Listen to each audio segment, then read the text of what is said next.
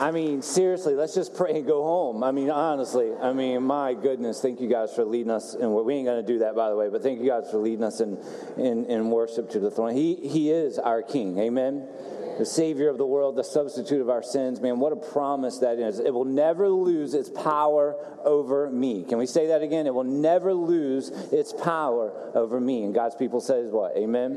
Man, what a promise. Take your Bibles with me this morning, if you would, and turn with me to the book of Second Peter. We're going to be in this for two more weeks, not this week and next week. I think the last week I said three weeks, but we're going to finish this thing next week. Do you believe me?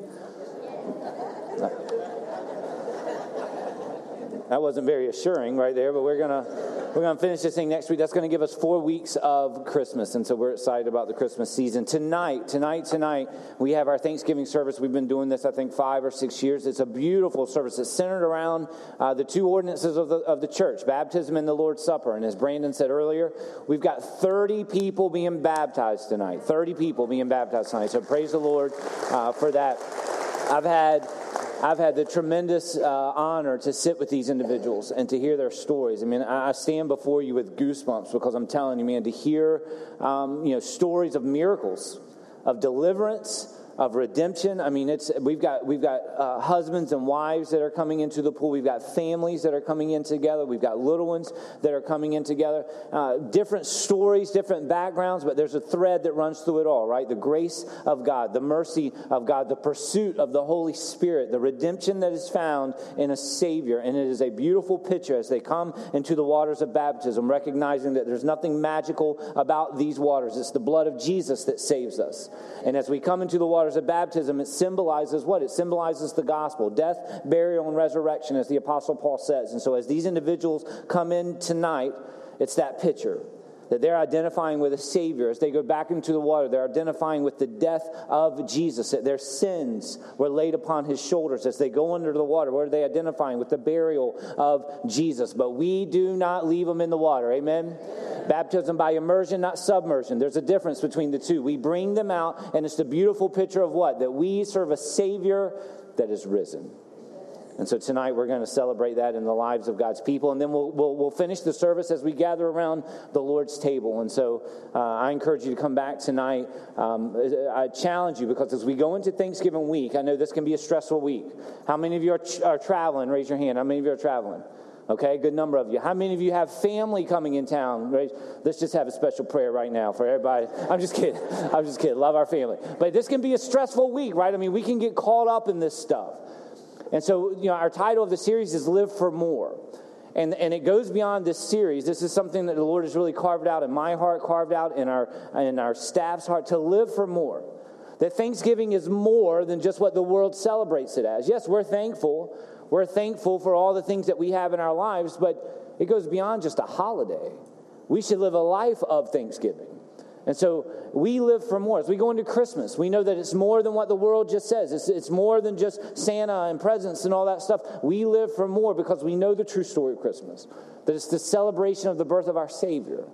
As we go into the new year, right? I mean, Easter, it, it, it falls into every category of our lives that we live for something more than what we can just see with our own eyes.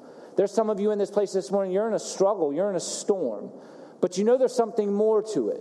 You know, it's not random, it's not a coincidence that God is doing a work in you, He's doing a work through you, that He's working in the midst of the details of whatever that storm may be.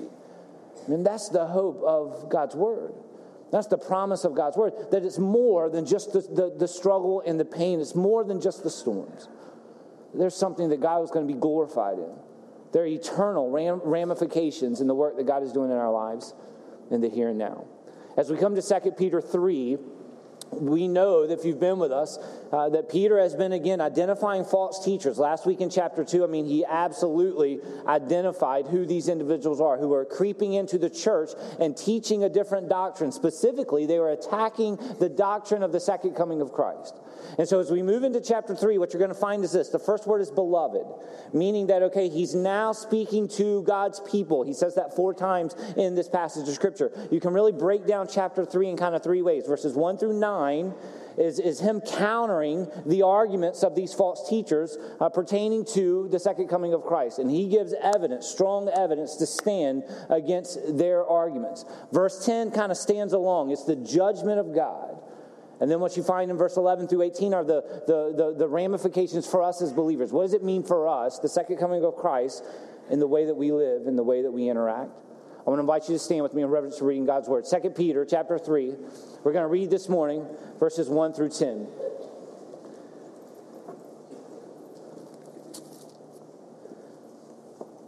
Peter says this, Beloved, I now write to you this second epistle, in both of which I stir up your pure minds. Notice that he's, he's giving a difference between the minds of the false teachers and the minds of beloved, the believers. If you remember in chapter 2, we talked about the minds of the false teachers, that they were adulterous minds, that they were led by their sensual desires. So he wants to make sure that he counters that with now God's people who have pure minds, a redeemed mind.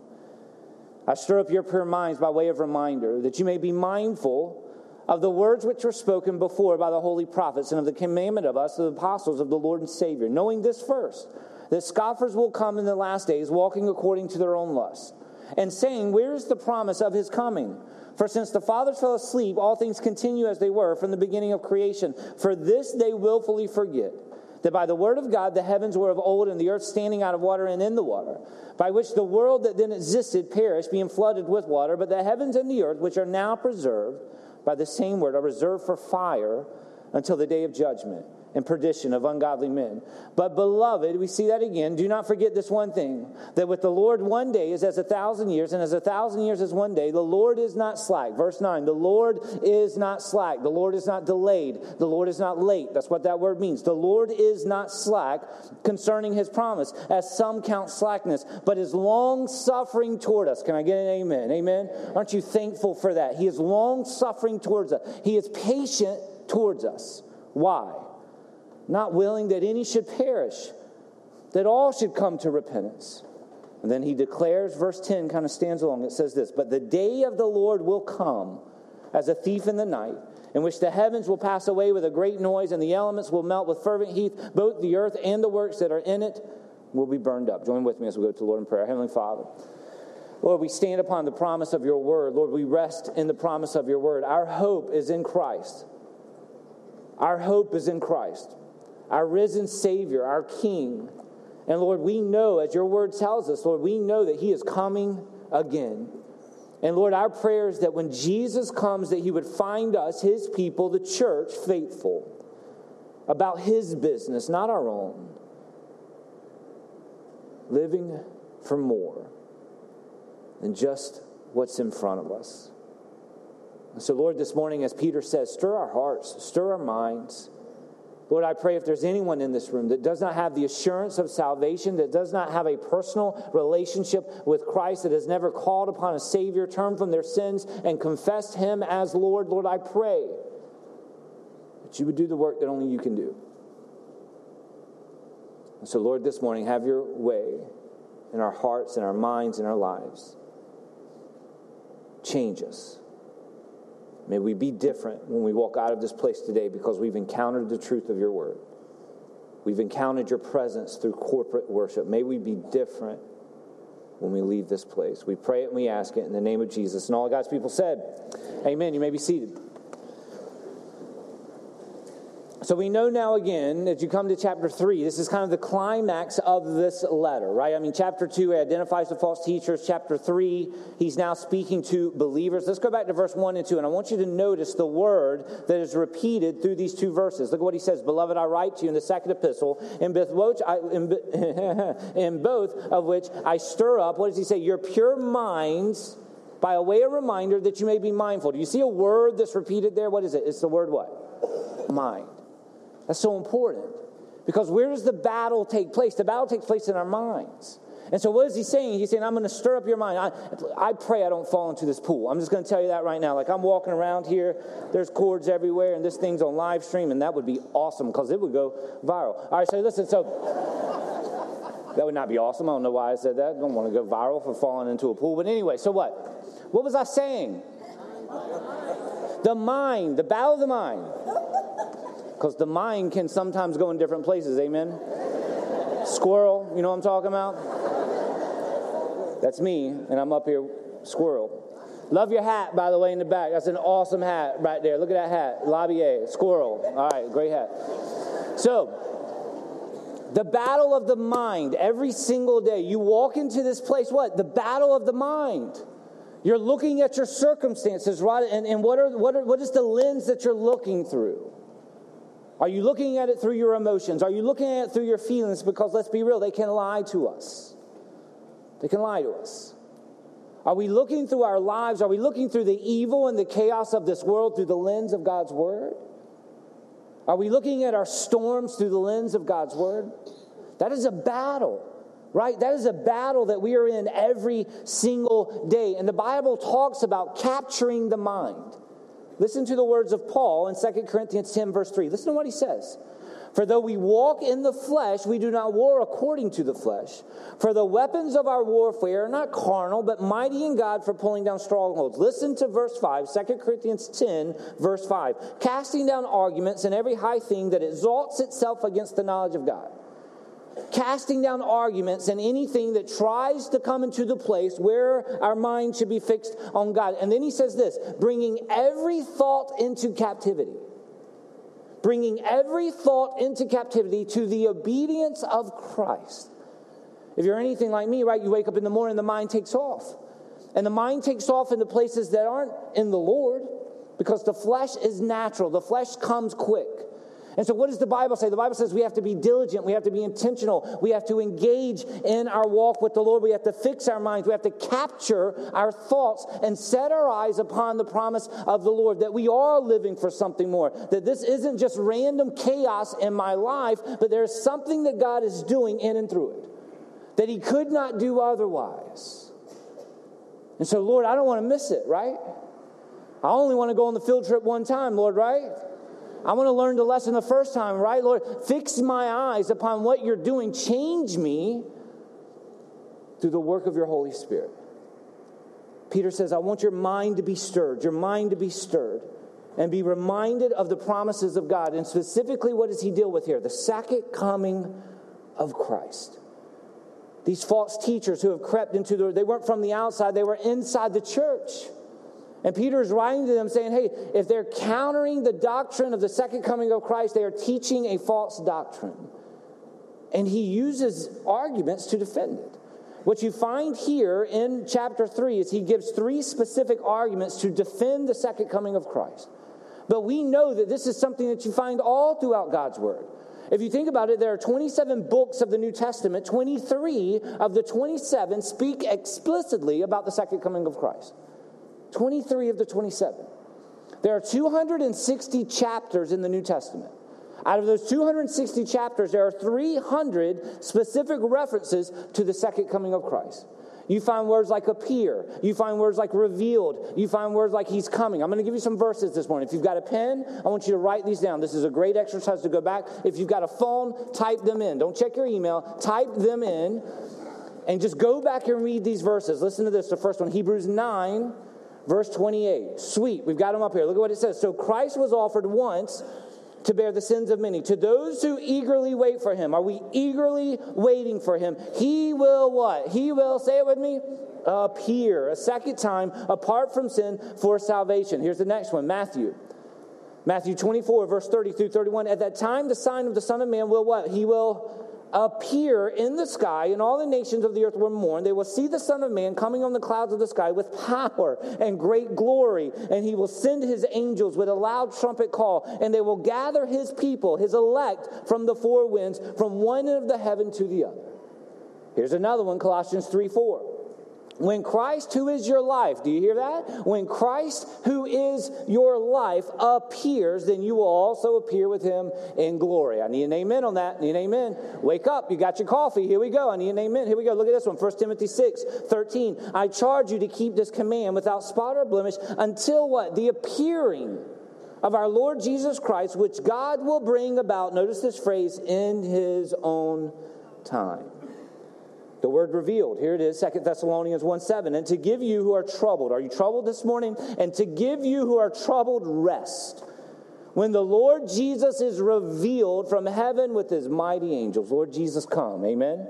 Second Corinthians, or First Corinthians 1 7. Therefore, you do not lack any spiritual gift as you eagerly wait for the Lord Jesus to be, here it is again, revealed. Notice what Peter says in his first book. You might remember this back in the spring. We spent a little bit of time in it. 1 Peter 1:13 says this, "Therefore prepare your minds for action." Once again, speaking to the mind. Prepare your minds for action. Be self-controlled. Set your hope fully on the grace to be given when Jesus Christ is revealed. Let me give you two more. 1 Thessalonians 3:13. Notice the word come. He may strengthen your heart so that you will be blameless and holy in the presence of our God. Do you hear that? Do you hear that? He will strengthen our hearts when we stand holy and blameless in the presence of our God. That the blood of Jesus has covered our sins, that we will stand before a holy God on his throne blameless. Think about that this morning. Holy. Think about that this morning. It strengthens us in our journey to know that, man, I'm a sinner. I've got baggage. I got stuff, and we all do. Can I get an amen? Amen? If you didn't say amen, you just lied. So now that's your baggage. We got baggage. We got stuff. We got mistakes. We got faults. We got failures, every one of us. And to think through the blood of Jesus that I will stand holy, blameless before the throne of God. Man, that strengthens your heart, right? That brings joy to your heart, right? In the midst of darkness, in the midst of a struggle to know that he's won, right? That's what we just sung. He, he's won. He's purchased us. 1 Thessalonians 5.23, two more. May God himself, the God of peace, sanctify you through and through. May your whole spirit, soul, and body be kept blameless at the coming of our Lord Jesus Christ. Last one, James 5, 7 through 9. I'm just going to give you a little bit, not 7 through 9, just 7. Be patient, brothers, until the Lord's coming. And so we know, right, 23 of the 27 books speaks of the second coming of Christ, 300 references speaking to the second coming of Christ. And so now Peter says, listen, we're going to give a defense. We're going to give a defense to your argument of the second coming of Christ. Look at what he says now in verse 3 and 4. Let's go back to 2 Peter chapter 3 and let's go to verse 3 and 4. He says this. Because of false teachers, right? Knowing this first, that scoffers, mockers will come in the last days, walking according to their own lusts. He just gave us a full description of that in chapter 2 and saying, Where is the promise of his coming? For since the fathers fell asleep, all things continue as they were from the beginning of creation. This argument, here's a big word uniformitarianism. Uniformitarianism. Can you say that three times fast?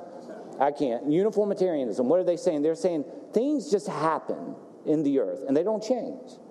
Like you go back a thousand years and things are just moving. There's no, there's no moment, there's no great you know, climax where God enters into his creation. That's their argument. Where is your God? Where is Jesus? You've talked about the second coming, he's not here. So Peter defends it. I mean, that's where you find evolution, right? I mean, that falls right into the same argument. That, it's all random, that things just kind of move and happen and evolve, and that God has no part in it. And so he refutes these allegations through these passages of Scripture, and he uses four sources. I'm going to give it to you four sources to defend the second coming of Christ. Four things we're going to see. He uses Scripture, he uses history, he uses eternity, and he uses the character of God. Let's walk through this passage. Look at Scripture, how he defends it. Verse 1 and 2. Let's go back uh, of 1 Peter 3. Beloved, I now write to you the second epistle, in both which I stir up your pure minds by the way of reminder. I'm going to remind you and remind you that what? That you may be mindful of the words which were spoken before by the holy prophets. That's reference to the Old Testament. And of the commandments of us, the apostles of the Lord Seven. That's a reference to the New Testament.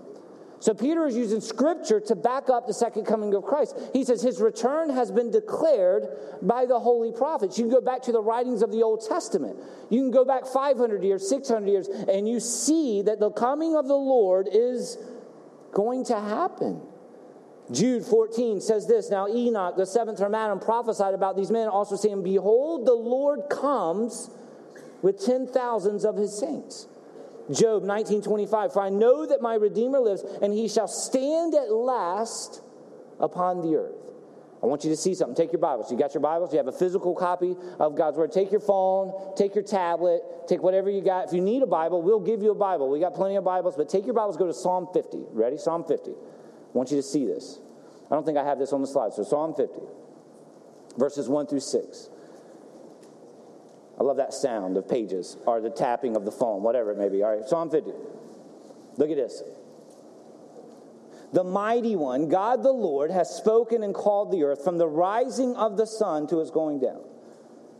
Out of Zion, the perfection of beauty, God will shine forth. Our God shall what? Come. Our God shall come and shall not keep silent. A fire shall defire before him. Does it sound familiar to what we're reading in 2 Peter?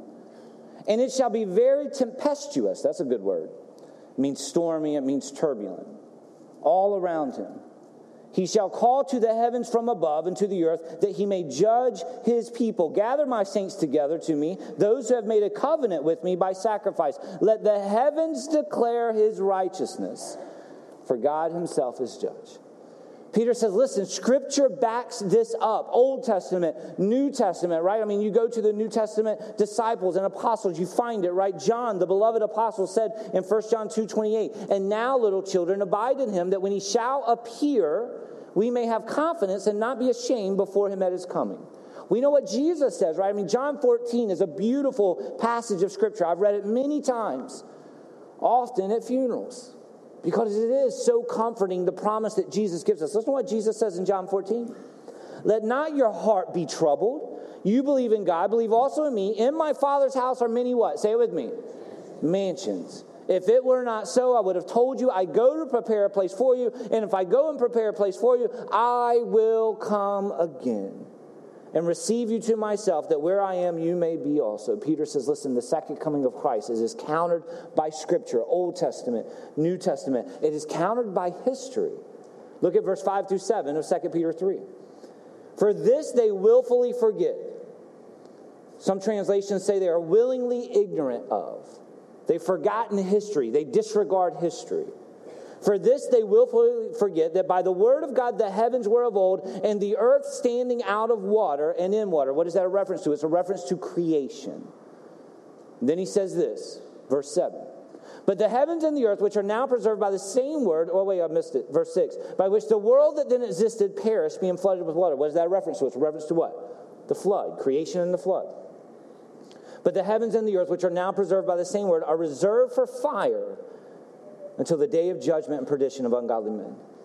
Peter says, listen, when these false teachers maintain this uniformitarian view of history, they ignore two historical facts. Verse 5, creation that God created this world in six days, that by his spoken word, this world was creation. He says in verse 5, For this they willfully forget, that by the word of God the heavens were of old, and the earth standing out of water and in water. Peter says God needed no pre existing materials. He created this world by speaking it into existence. If you believe it, say amen. Amen.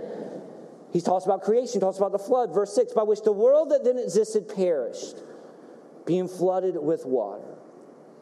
These false teachers refuse to view world history properly. It's what Peter's doing. He's reminding them of what God's already done. And that's why he says there in verse 5, for this they will forget, or, or he says, for this they are willingly ignorant of. Why are they willingly ignorant of? Well, you go back to chapter 2. You go back to chapter 2, and it says that they are dominated by their lust, that they are led by their sensual desire. So, of course, they're going to deny the second coming of Christ. They're in their sins, they're living in the flesh. They're denying that there's something more to this life. I'm going to live for the now. Have you ever heard that before? Have you ever been there before? I'm going to live for the now. I Only got one life and I'm going to enjoy it, right? That is a worldly philosophy that there's nothing more to this, right? That this is all about just me getting as much as I can and having as much as I can and then it ends. That is a different view than what God's word teaches us. There's something more to this. Look at verse 7. But the heavens and the earth, which are now preserved by the same word, are reserved for fire until the day of judgment and perdition of ungodly men. What is he saying? He's saying, listen, God judged the world through the flood, but when he comes again, he's going to judge the world through fire.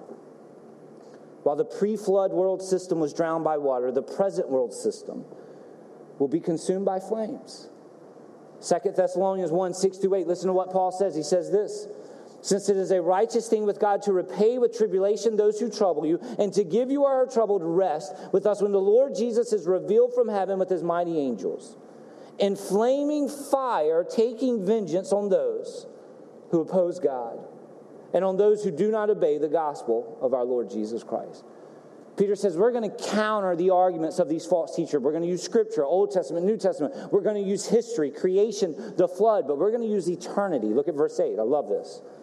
But, beloved, do not forget that this one thing that with the Lord, one day is a thousand years, and a thousand years as one day. Peter says, listen, also, don't forget, God's perspective on time is much different than ours. And he quotes Moses from Psalm 94 For a thousand years in your sight are like yesterday when it is past, and like a watch in the night. He says, the amount of earthly time that passes is of no consequences from God's timeless perspective. From an eternal standpoint, when Christ's return may seem far off to us as human beings, is imminent from God's perspective. God sees time a little bit different than we do, is what Peter is saying. I love, I love this quote. I saw this. It said this Finite people must not confine an infinite God to their time schedule. Let me say that again. Finite people must not confine an infinite God to their time schedule. Listen, this applies to us, right? Man, there are some of you here waiting, and you've been waiting days, months, years.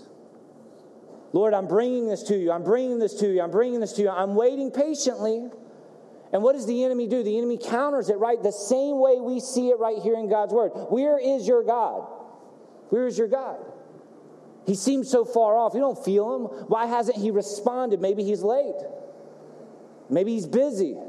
I mean, these lies continue, right, to build up, to pile up, right? I mean, the timing of God is something we've all wrestled with. I know I have. The timing of God. But what does the Bible say? In due season. Don't miss that. In the fullness of time. Don't miss that. As we move into Christmas, that's one of those phrases that I want you just to grab a hold of. In the fullness of time, in due season, what does it mean? In God's perfect timing. There were 400 years of silence. Think about that. After Malachi. Where is your God? Where is your Savior? In God's due time. What are you wrestling with today in the timing of God? I can assure you, in the authority of God's word, that God is not late, He is not early, He is perfect in His time. That's hard for us, right? That's hard for me. To keep my eyes fixed upon Him when I'm not seeing the results that I want to see. To stay faithful when I'm not seeing the prayers answered like I want to see. Will I stay in the Lord? Will I continue to seek Him? Will my joy be in the finished work of Christ, or am I trying to find my joy in the consequences and circumstances of my life? Peter says, Listen, in God's due time, Jesus will come again. He uses scripture, history, eternity. Let's look at the last one very quickly the character of God to counter these false teachers. I love verse 9. Look at what he says. The Lord is not slack concerning his promise, as some count slackness, but is long suffering. Grab a hold of this. Is long suffering toward us, is patient toward us. Why is he patient toward us? Not willing that any should perish, but that all should come to repentance. Peter says, What you're not realizing is the character of God. What you're not realizing is the motive of God, the love of God. The Lord is not slack concerning his promise. He is not late. He is not delayed. He's long suffering toward us, desiring that all men and women repent and turn from their sins, that all men and women would come to faith in the Lord Jesus Christ. It's not because God is indifferent, powerless, or distracted. It's actually because he is merciful and patient and long suffering and gracious. He delays so that sinners might come to know Christ. Listen to this. Listen to what Paul says in 1 Timothy 2 3. For this is good and acceptable in the sight of God, our Savior, who desires all men to be saved and to come to the knowledge of what? The truth.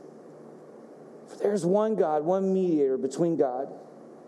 It's Christ Jesus who gave himself a ransom for all to be testified in due time. Man, that passage right there, that's the gospel. That's the gospel message right there. Listen, if you're here today, our desire is that you would grab a hold of truth.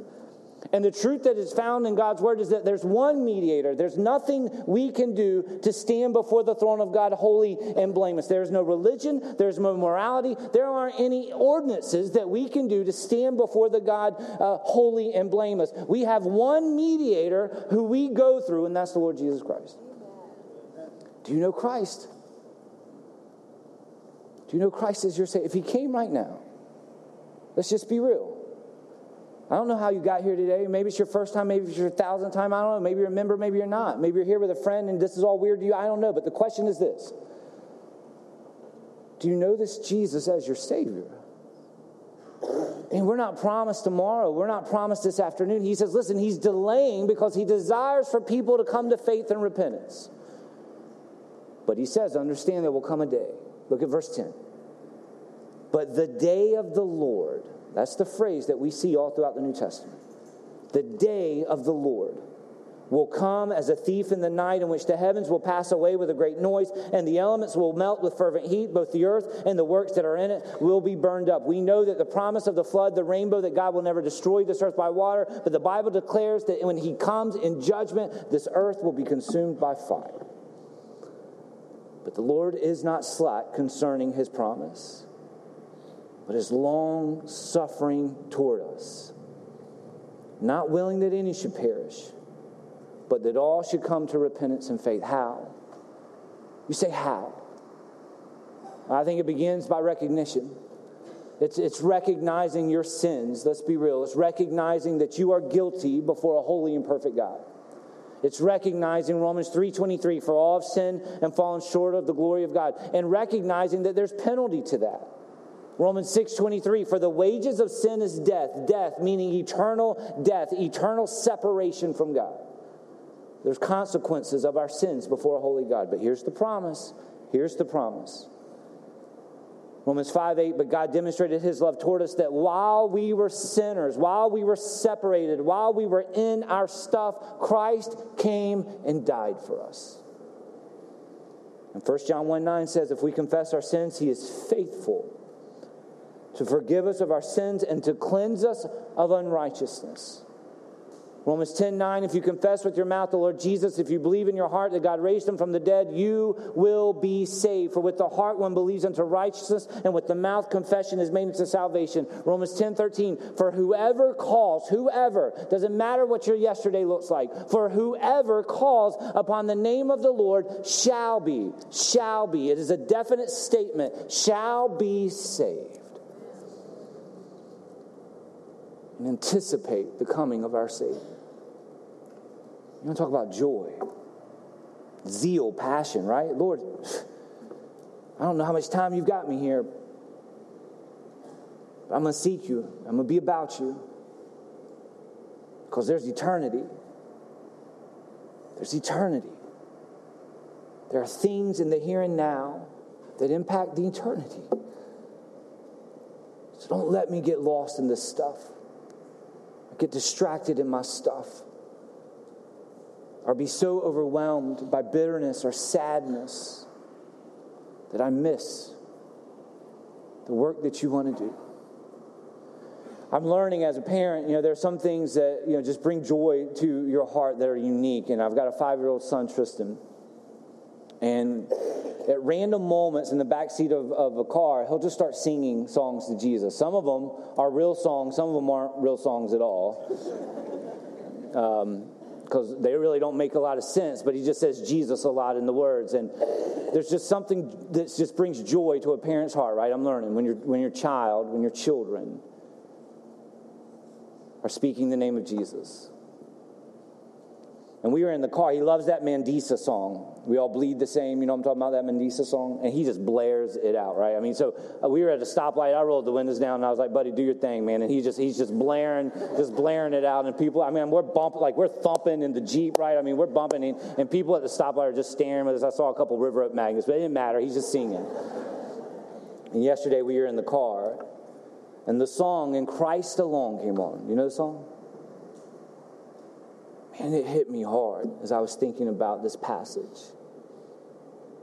What are you going through today? Why did God bring you here today? It's not by mistake, I'll tell you that. What's going on in your life? What's going on in your heart? Listen to these words. In Christ alone, my hope is found. He is my light, my strength, my song, this cornerstone, this solid ground. Is there a storm in your life? firm through the fiercest drought and storm, what heights of love, what depths of peace. When fears are stilled, when striving cease, my comforter, my all in all, here in the love of Christ I stand. Getting ready to sing, second part.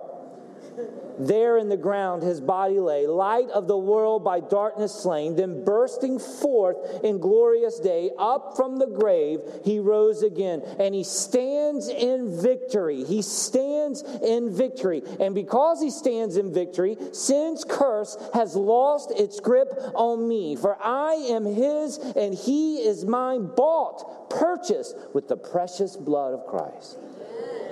Yo, I ain't done. Nope, nope, nope. I ain't done. I ain't done. Grab a hold of this. Got any mistakes in your life? Grab a hold of this. No guilt in life, no fear in death. This is the power of Christ in me. From life's first cry to final breath, Jesus commands, He demands my destiny. No power of hell, no scheme of man can ever pluck me from His hand till He returns, and He is, till He returns or calls me home. Here in the power of Christ, I stand. What a promise. Yeah, now you can clap. Now you can clap.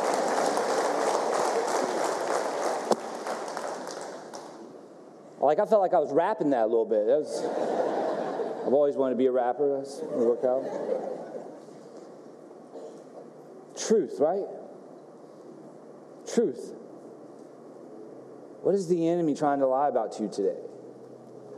Here in the power of Christ, I stand. I stand. He demands my destiny. He demands my destiny. And because he is victorious, he has raised me to walk in newness of life. With every head bowed and every eye closed.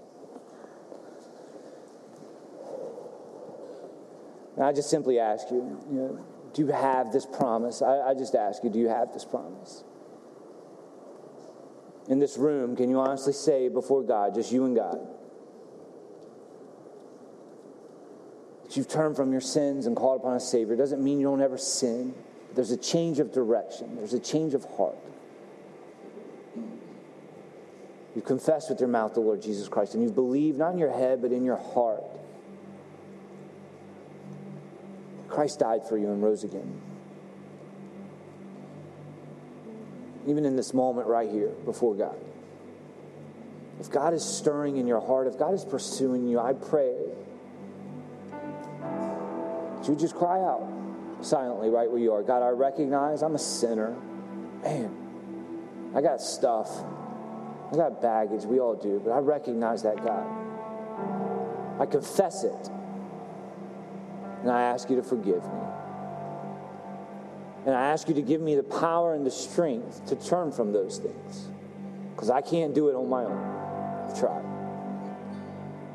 I cry out to Jesus to Jesus, who came to this earth and died for me upon the cross, to Jesus, who rose again.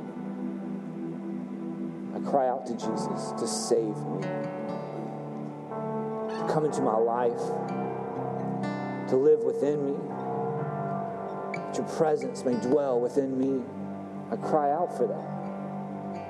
And that I would live for something more, something more than just this that I would see your work in my life. That I would seek you, walk with you, Change you.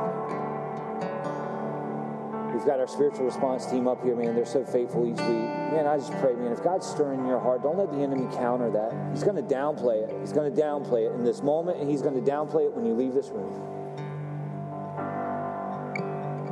As God is leading you may we respond. I'm going to ask you to stand where you are. Lord Jesus, we give you praise. We believe in you, and we believe just as you came the first time, you're coming again. Lord, we anticipate that day. So, Lord, we pray that you would find us faithful, that you would find us faithful Lord, help us to lift our eyes off of anything else that it's upon and place them upon you, that we stand in the power of Christ. We pray it, we ask it in Jesus' name. And all God's people said,